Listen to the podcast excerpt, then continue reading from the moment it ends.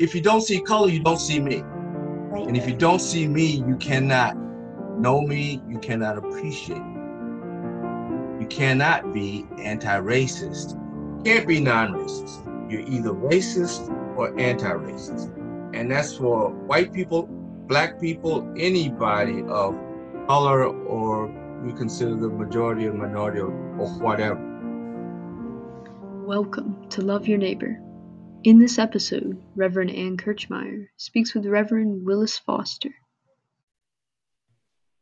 Hello, friends. Today is Saturday, July the 25th, and I am here with my friend Willis Foster today. Um, I want to tell you a little bit about him, and then we will engage in some conversation. So Willis was born on Halloween, which I love, a Halloween birthday. He was born in Greensboro, North Carolina. He has a Bachelor of Science in Sociology from North Carolina Agricultural and Technical State University. He has a Master's of Science in Management from Troy State University. He's done postgraduate work in higher education administration at Old Dominion and he has his Master's of Divinity from Virginia Theological Seminary. Willis began his uh, career with the military as a with, with, a short tour in the U.S. Army, but then he was commissioned in the United States Marine Corps and designated a naval aviator. His active duty assignments included tours of duty in North Carolina, the Caribbean, Hawaii, the Western Pacific, Japan, and Europe. He retired in the year 2000 with the rank of lieutenant colonel. After that, he became an assistant professor at Regent University's Center for Leadership Studies with a special interest in and focus on mentorship. Then he went on to be employed as a military analyst at Naval Training Group Atlantic and then as a senior military analyst at the Joint Chiefs of Staff in Suffolk, Virginia. He has been ordained for 10 years and he is the rector of St. Stephen's Episcopal Church in Petersburg, Virginia, in our Diocese of Southern Virginia. Willis has a wife, four children, and seven grandchildren. And I know Willis through diocesan events. I'm remembering especially that we got paired together for some small group discussions once. And that was my first time really to have a conversation just with you. And then I'm thinking that um, I, I just find you so warm and friendly. And I'm remembering that the last time we were together in a meeting, it was one of those big Zoom meetings uh, with about 20 clergy. And I was talking about something I was concerned about, and you were sending me a message of uh, support and encouragement. so I really appreciated that. So Mr. Willis, just beginning with, uh, you know this, that we, I've been having a series of conversations with folks about particularly the race um, problems, situation, tensions, racism, stuff that we know has been going on for a long time, but right now it feels like um, hopefully white people are paying more attention. And so I, that was the underlying uh, start of these recorded conversation. So, given everything going on right now, how are you doing? Yeah, I'm doing pretty good. Uh, I have to tell people, I have to admit, uh, I am a, and most people don't believe this, but I am a serious introvert. And uh, this time is not bothersome to me because I love my cave. This is my cave. I love interacting with one or two people. Sundays are hard for me because I have to deal with a bunch of people, you know, uh, and it's very tiring. So when I go home on Sundays, I uh, I have to. My wife goes upstairs. I stay downstairs, and sometimes I take a nap.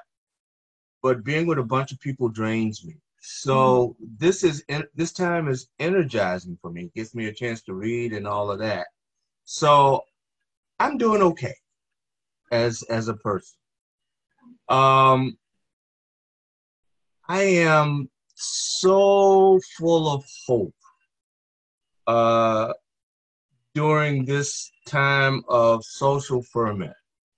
Hmm. Uh, because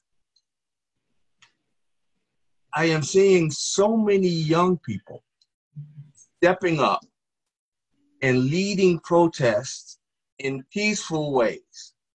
You know, this Black Lives Matter movement is decentralized. Yes. Uh, and in that decentralization, you see black kids and white kids and kids of, of different colors and different eco- economic stations fighting for the freedoms of all people in this nation. Mhm. It's a very different movement than the civil rights movement in the in the 40s, 50s, and 60s, where it was a centralized group of people and it was pretty much black and white, you know? And so, what gives me hope is if I can say this, and I don't know if this is the right word, the democratization of the movement. Does that make sense? It does. That's fascinating. I hadn't thought about that before, but You know, and so we, we were celebrating the life of, of, of John Lewis. yes. and the and the amazing thing about John Lewis when he spoke uh, on the podium of uh, uh, you know the the the march uh, in Washington, Mhm. he was 23 years old. I read that and it's amazing. Yes. So he had done more in his 23 years that most of us do in 60 or 70. And the same the same drive that he had in his young life is the same drive that I see in young people that are marching on the streets, that are standing up, or the young people that are in Congress. I mean, I, I'm doing well. I am Good. So, what about the, the current situation with, uh, you know, racial tensions being, I mean, very evident and public, um, and the police, uh, you know, the, the resistance and understandably resistance to police violence and that kind of thing. What is what is the situation like for you and your family and your congregation? Well, you know, I, I start with the personal piece. Um, I was born in 1948 in Greensboro, North Carolina. So uh, the majority of my life has spent uh, in a segregated society, either openly or not quite so. Uh, I have lived with racism all my life uh, and ha- I have learned to navigate uh, uh, life with the police that aren't always my friends. Yeah. You know, so uh, what you're seeing, what many people are seeing for the first time, is a life that I've lived for 71 years. Yes. Yep.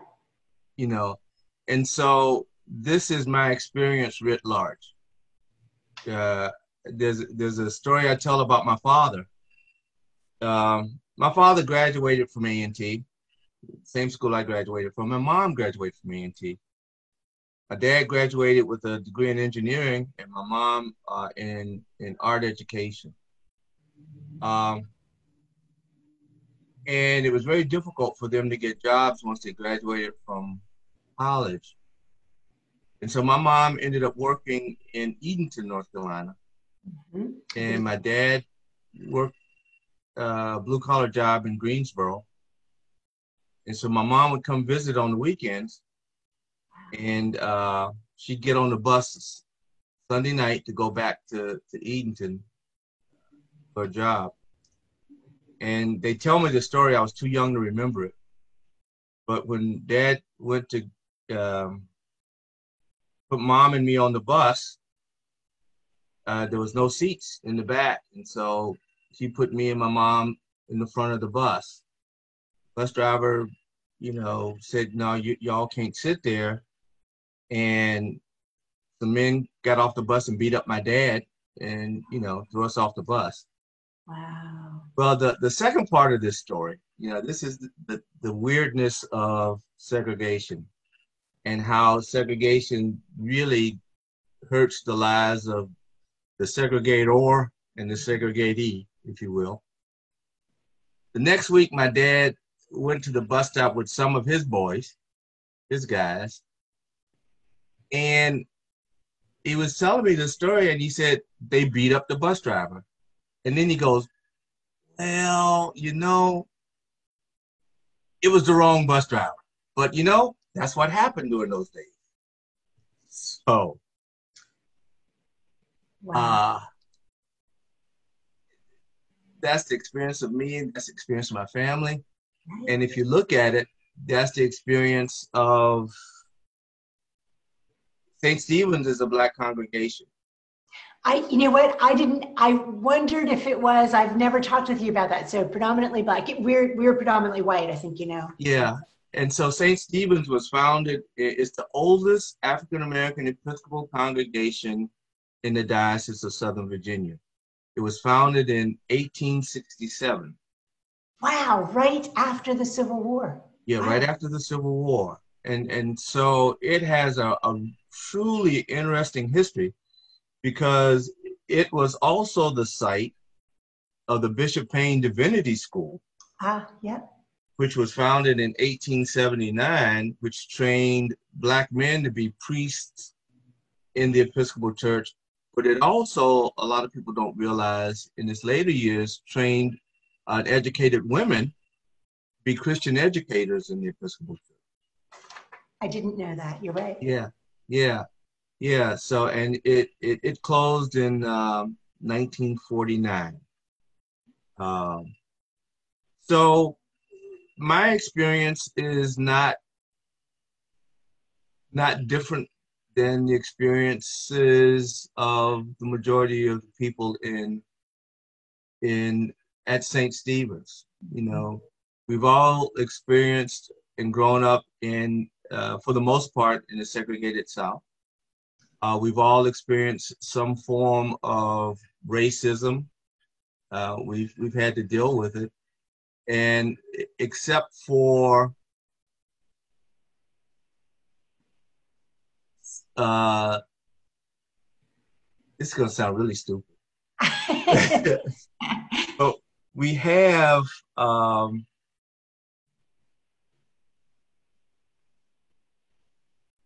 we have five, five white members of our congregation, Mhm. and uh, uh, three of them are are younger, uh, under under forty, Mhm. and uh, the other two are are um, over 70 one's over 80 Wow. Mhm. And uh, one of the ladies is from england she married a black guy they met in world war ii and when they came to virginia after uh, the uh, supreme court uh, uh, uh, Oh, decided uh, you know did the loving Yep. uh, loving decision. Yep. Right. Uh, and so they were able to come into Virginia as a couple. Uh, they went to an Episcopal church, but it was a predominantly white church, and, and the church told them that they may be comfortable at St. Stephen's, more comfortable at St. Stephen's. Um, the other, that's a, the other mixed race couple is is uh, is a young couple whose daughter is my uh, is the daughter of my who's white who's the the female part of the couple is the daughter of my best friend from the Marine Corps. She's white and she's married to a black guy, and they are uh, a member of our congregation. Uh, and one of the guys, uh, I'll name him Buck Palmer. Buck Palmer, Buck Palmer's great great uncle Mhm. was a major in the Confederate Army on Robert E. Lee's staff uh, during the siege of Petersburg. Uh, and his name is uh, Giles Buckner Cooke. Charles Buckner Cooke was the second rector of St. Stephen's Church. And he was also the one that started what became the Bishop Payne Divinity School. Uh, so Buck is a member of our congregation, and he's been a member of us for uh, eight years. Uh, but he is his ancestor was one of the people that started St. Stephen's Church. Anyway, that's great. Wow, thank you. Yeah. So then you told us that wrenching story about that you're not remembering because you were so young of your you and your mom getting kicked off the bus and then um, you know just the aftermath of that the the one of the questions that i've been asking folks because again i just i think it's so important for white people to realize that racism is present all over the place and all the time. If, if you'd be willing to to talk um, a little bit more about some of the racism you yourself have experienced in you know in your lifetime in your memory. Well you know it, it, it begins what's that thing? It begins from the beginning. Yes. But uh you know so every year my father used to drive to mississippi he grew up in in in in, in mississippi in Greenville, Mississippi. My grandfather was an Episcopal priest in Mississippi. So every year at Christmas time, we'd go down. And my father would drive straight through from Greensboro to Greenville, Mississippi. Uh, this was before the interstate highways. And so it would take about 20 hours. And he would drive straight through. Wow, because there wasn't anywhere to stay or anywhere no safe place to to stay. And he would not stop at a service station that only had, now think about this, that only had a man and a woman's bathroom. Because if the service station, if the service station only had a man and a woman's bathroom, you couldn't go as a black person. So you had to stop at a service station that either allowed you, which in the South they probably wouldn't, or that had three bathrooms. Wow. So, you know, just that, just traveling. Um, I uh, I went to segregated schools all the way through college. Uh, so the uh, what Brown uh, versus Board of Education said that uh, you know in 1954 you needed to, uh, you could no longer have separate but equal schooling. Well, they started integrating the schools in Greensboro about 64. I graduated high school in 66. So 10 years. Wow. So, and then they only, what they did in, in, in, the, in the school system in Greensboro was they integrated the teachers first. So what they did, they took the experienced black teachers out of the black schools and put them in the white schools. And the inexperienced, brand new teachers, white teachers, they put in the in the oh, black school. Wow. And then they chose the best of the black students or the the the children of the black elite in Greensboro to go to the white schools. Mm-hmm. Uh, this is I, am just thinking about this. So as Greensboro started integrating things, um, this is another stupid thing. My best friend uh, was a guy named Billy Gamble, and his dad was the dean of men at A&T. And as they started integrating things in Greensboro, they started integrating the bowling alley. Hmm. And so what would happen, different bowling alleys would give tickets to prominent blacks in Greensboro so that you could come and bowl on Saturday afternoon. So I remember Billy getting a ticket and him sharing the ticket with me so that we could go bowling uh, on a Saturday afternoon. So we could go to, to bowl with a ticket, but it only it was not given to any black person. It was only given to certain black people of a certain economic standing. Okay. Um, so we you you could only go to one theater, uh, well, two theaters in Greensboro. Mm-hmm. The Carolina Theater had an upper balcony. So as black folk, no, it was the Carolina and the National Theater. So it was two of the white theaters you could go to. Uh, but you had to go in the back door.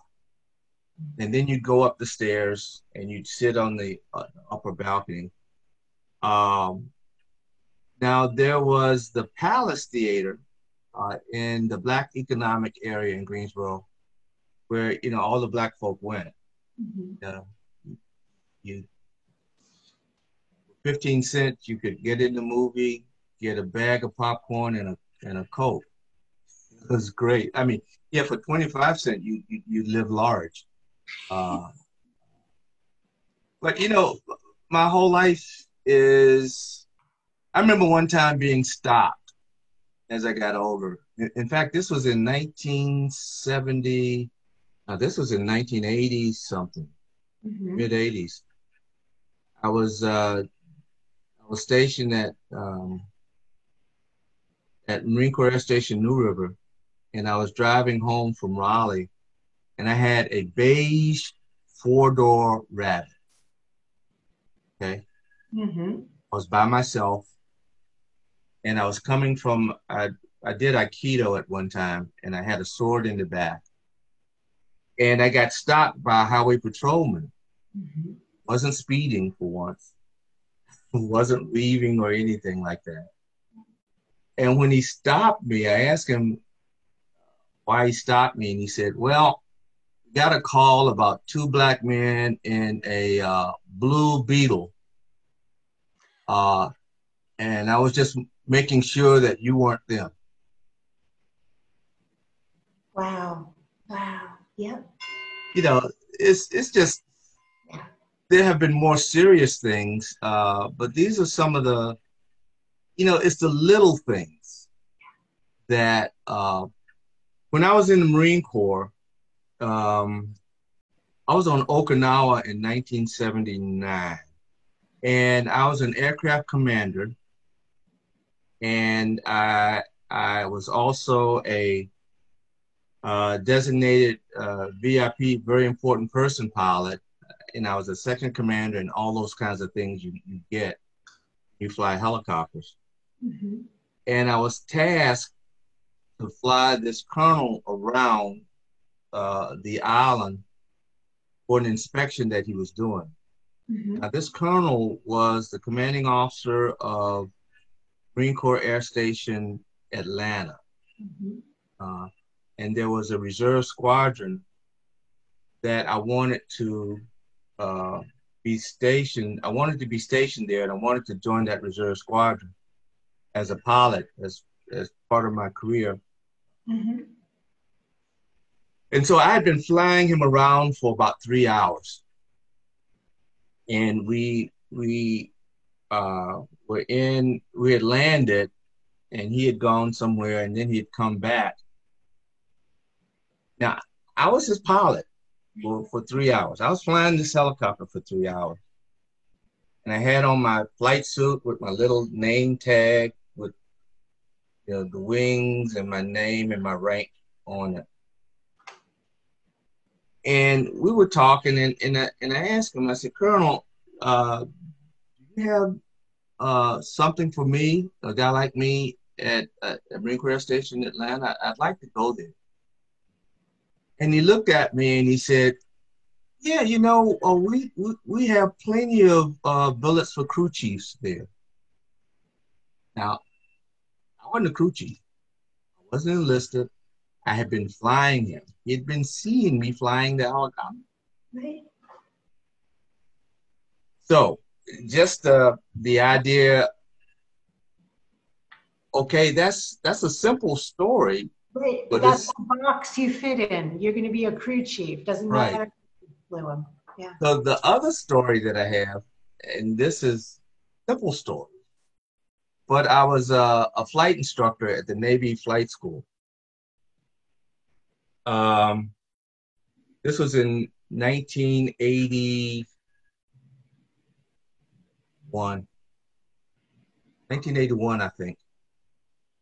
Um, and we had a problem with the helicopter that I was flying and the two students that I had. I two, I had two white students in the helicopter. And so we had to make an emergency landing. We made an emergency landing in a field uh, in northern Mississippi. And so I asked the students to stay with the helicopter. Uh, there was a farmhouse close by, and I, I crossed the road, knocked on the door of the farmhouse, but nobody was there. And so when I was on the way back to the helicopter, I crossed the road again, and I saw in the distance a police car. So I just went on to the to the helicopter. Uh, a sheriff drove up, a white sheriff, and he pulled his gun.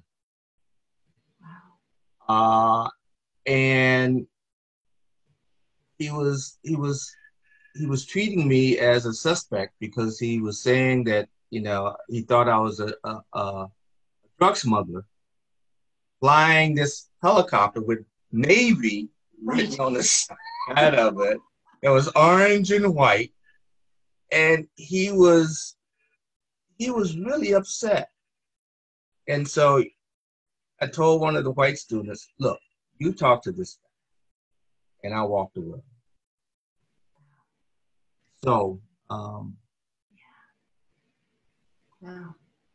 so being an aviator in the Marine Corps, I was normally one of, if not the only, one of two black officers in in a, in a squadron, and so that had its own challenges. So I've experienced racism from the time I was born till Mhm. to, to right now. Uh, you know, you experience racism in the church. Um, what I was having this conversation with a friend of mine the other day, and I was saying, you know, we have, in terms of people of color, an amazing group of bishops in the Episcopal Church. Yes. Uh, but what we don't have is a lot of black priests in the church. Interesting. Yeah, and you know, and and and so um what's the problem in in in finding people of color with the call? And I think there's quite a few of us out there, probably a whole lot smarter than me, uh, and a whole lot more faithful than me, that are out there. But how are we reaching out as a church, people of color to lead us? Mm. Right. I mean, because I imagine that to step into a church and a system where racism is present and evident isn't very inviting. Um, yeah, I don't know if you recently saw the conversation of Stephanie Spellers and Winnie Varghese and um, Kelly Brown Douglas, but uh, they were calling on the church to be the church. Um, I imagine that being a clergy a person of color, you'd like to do that in a church that's living the life that a church ought to be living and, and isn't so full of the racism that we see. Well, uh, there was a book written by uh, Harold Lewis. Yeah, in fact, I, I know Harold Lewis. I spent a little time at his church. Yes. Uh, it's, it's, it's, he's a great, great guy, and and the book is Yet with a Steady Beat. Yes. Yep. I have Yes. And you know the, the the first sentence in the first chapter of that book is a is a quote attributed to Booker T. Washington, and it says, "If any colored man is if if if a colored man is anything other than a Baptist or a Methodist, somebody's been messing with his religion. wow. so in that book, Harold Lewis explores the question why would any person of color stay in the church of the slave master? Right. Right. You know, and one of the answers he gives in that book is that those of us who joined and who stayed in the Episcopal Church understood the promise mm-hmm. Of the belief of this de- denomination. Just like, even though the Declaration of Independence wasn't written for us, we understood and we live into the promise that it makes. Mm-hmm. That makes sense? It does make sense. Absolutely. And so we live into the promise of the Episcopal Church. We live into the values that the Episcopal Church expresses, even though it doesn't live it at this point. Yeah, that does make sense. So you've you've actually uh, made it easy for me to segue to the next question, which is so. What can white Christians and uh, white Episcopalians do to be allies uh, for for Black Christians and our our um, other Episcopalians and other people of color? And is there anything in particular you'd like to say? The, there's a wonderful book that uh, I've been reading uh, uh, by an author, a young guy, a brilliant young guy. His name is Ibram X. Kendi. Okay. Ibram X. Kendi. And the title of the book is How to Be Anti-Racist. Hmm. and it's, it's a great book. What I'm doing right now is I have my little tablet, but I want you to, I, I, I want to read this because there's some things that you have to read directly. You don't want to say from memory, right? I get it. I get it. Yep. And, and one of the things he speaks to is that uh, calling someone or saying that someone that they're racist is not a pejorative it's a def- it's a definition. Okay, and so what does that mean? That definition. So a racist, one who is supporting a racist policy through their actions or inaction or expressing a racist idea. So by that definition, you could be a racist, I could be a racist. Now I experienced uh, a racist situation uh, when I was in the, in the Marine Corps in, stationed in Japan, where a, a black master sergeant, Air Force master sergeant, came up to me and said, "You are uh, you are a traitor to your race." And I said, "Okay, and why am I a traitor to my race?" He said, "Because you're an officer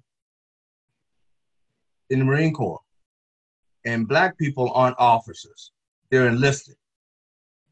Now think about what he internalized. Right.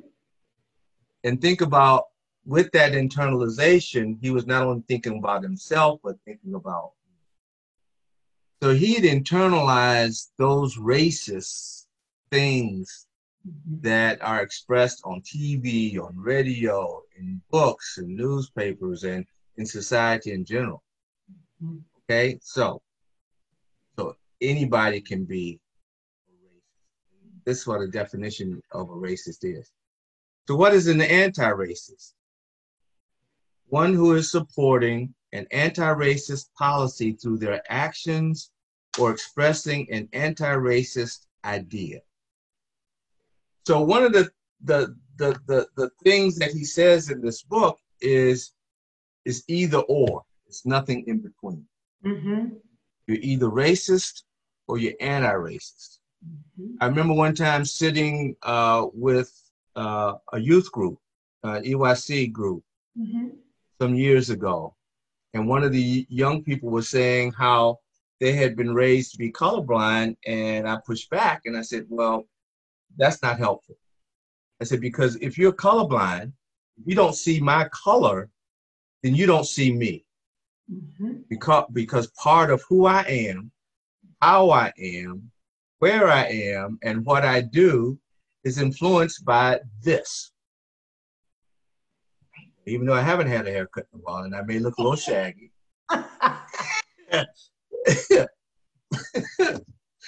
but you know, if you don't see color, you don't see me. Right. And if you don't see me, you cannot know me, you cannot appreciate me. You cannot be anti-racist if you don't see me. Okay? Yeah. So you can't be non-racist. You're either racist or anti-racist.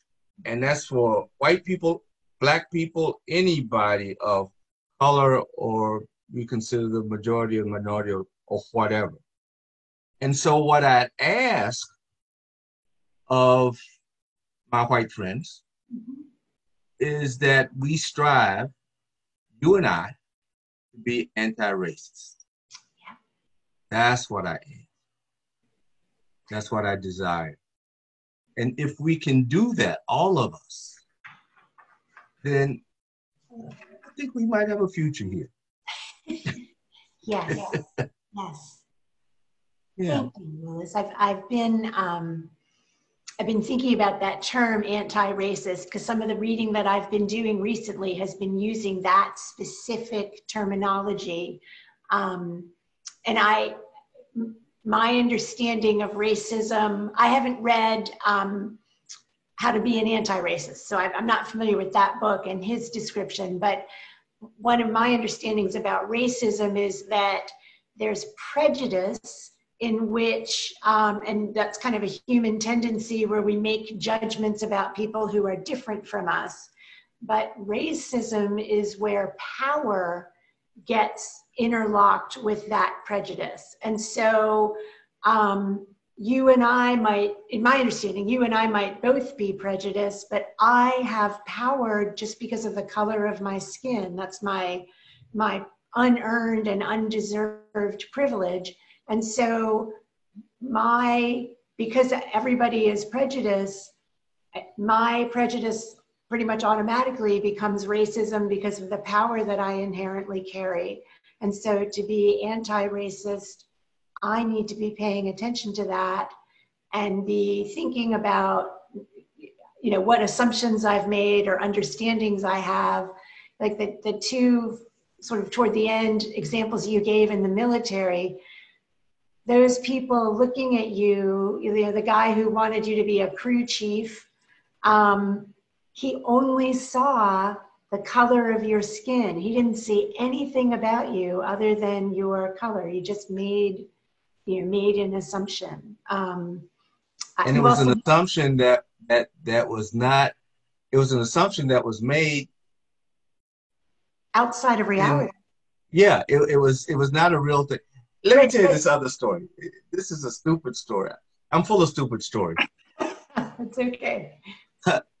I was, um, this was in 19, in 98, 99. I was in the PX.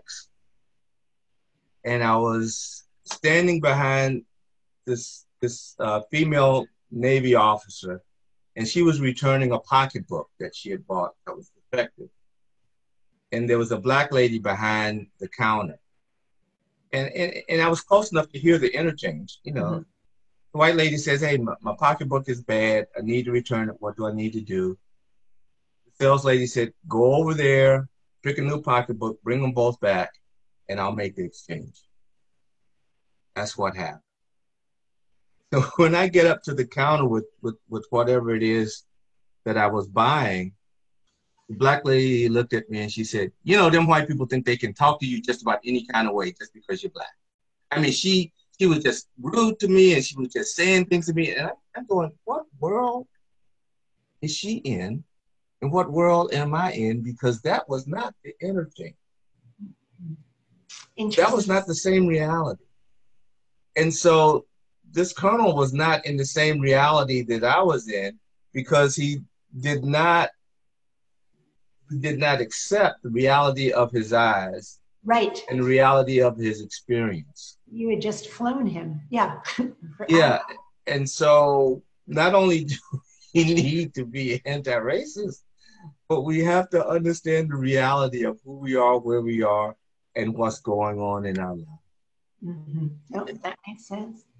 So you said um, at the very beginning, you talked a little bit actually about um, what my final question is here about what gives you hope in this situation. And so you've mentioned seeing young people, especially um, young people of, of different, uh, you know, not just black and white people, but just a mixture of folks. Um, but did you want to add anything else to that or um, either way is fine? Well, you know, we have a chance. And um, if I if I may make a comparison. Absolutely what the the COVID nineteen pandemic has done for us, it is it has given us it has put us in a place for us to focus on things we would not normally focus on. And I am comparing it to the 60s when not many people had television, but when in Alabama, when on the television news, there was these scenes of young black children, you know, in their teens, being attacked by dogs and hosed with fire hoses and being beat merciless, mercilessly. And so that captured the imagination of the nation. Right. And in capturing that imagination, it caused the nation to rise up. Mm-hmm. Not as one, but it caused the nation to rise up. What COVID 19 has done is it's constricted us and it's made us pay attention. Mm-hmm. It's focused our attention and it has not allowed us to, to be as scattered if I can use that word, as mm-hmm. scattered as we normally are, right. influenced by the, the myriad of outside influences. And what ha- it has allowed for all of us to see is what many of us, people of color, have experienced all our lives. What is normal to us is not believed. Right. Right. You know, and so what the nation is experiencing is my and people like me nation is experiencing our normal life. And so hopefully in experiencing either vicariously or directly what's normal for me, the nation will understand that it is truly not a Christian nation because it does not support, and I'm being over the top on this, love of neighbor. You know, I was reading an, uh, an opinion piece by uh, Susan uh, Susan Rice. Yep. And she's saying this is an opportunity. And one of the things that has been brought to the fore is the inequity not only between people of color and the majority, but also the inequity between the rural and the urban. Wi-Fi deserts in the in the urban areas, the Wi-Fi deserts in the rural areas, the the the the food deserts in the urban areas, and the food deserts in the rural uh, areas. It's highlighted the inequities not only between the races but between the economic classes. Yeah. And just because schools can have uh, uh, education over the internet, just because they can offer distant education, just because they offer computers to all of their students, the students still can't access those students. Some of those students can't access the Wi-Fi. Right. Right. And it may not be a, a student of color that can't access it. You know, I, I live in the Tidewater area, and so uh, some school systems, I think it was the Isle of Wight uh, school system, would park buses, school buses, in parking lots. That. Yep. That there would be hot spots so that the kids could do the work. Yeah. This nation is better than that. Mhm. We are better than that as Americans. Hmm. I'm probably going all off where else. I That's hope okay. I answered the question. You did, and, and I'm I'm mindful of the time, so I'm thinking that um, as as you know, we I usually wrap this up with a prayer. Um, so I want to say first, though, Willis, thank you so much for being willing to share your stories with us and and taking the time to take part in this with me. Oh, thank you. Thank you for for asking. I, I enjoy you anyway. I enjoy talking to you. So this is this has been icing on the cake. Thanks, Willis. So I'll just say a brief prayer, and then if you could um, add a prayer and then lead us into the Lord's Prayer, that would be great. That's okay. Holy God, I thank you for my brother Willis, for his candor and his graciousness, willing to share stories with us. Lord, help all of us to have our eyes and our hearts opened ever wider. Help us to work, as Willis points out, toward being anti racists, recognizing that there is no middle ground, and that if we are going to make improvements for the betterment of everybody, we each need to take a look inside ourselves and also to pay attention to the reality around us. So we pray for your help, Lord God. We also pray for your love. and we pray for the love of your son. Yeah, we know we have your love. We know we have the son's love, but we need to pray for that love so that we can internalize that love and so that love can flow through us and help us to open our arms and our hearts to all people, our brothers and our sisters.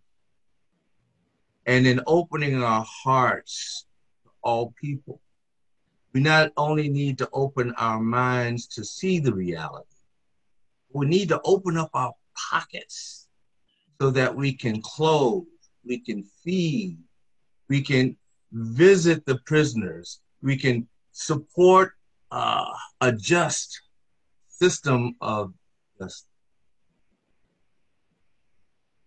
Lord, help us to see you. Help us to come close to you. Help us to see you in our brother and our sister.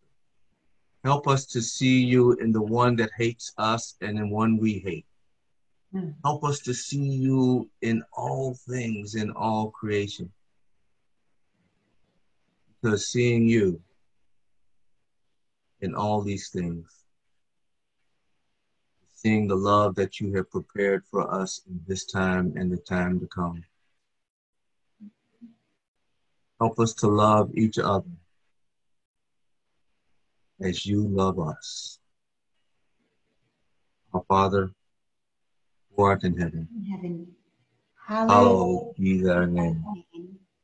Thy Thy kingdom come, thy will be done done on earth as as it it is in heaven. Give us this day, our daily bread and give us our trespasses, as we forgive those who trespass against us. and lead us not into temptation, but deliver us from evil. For thine is the kingdom, and the power and the glory forever and ever. Amen. Amen.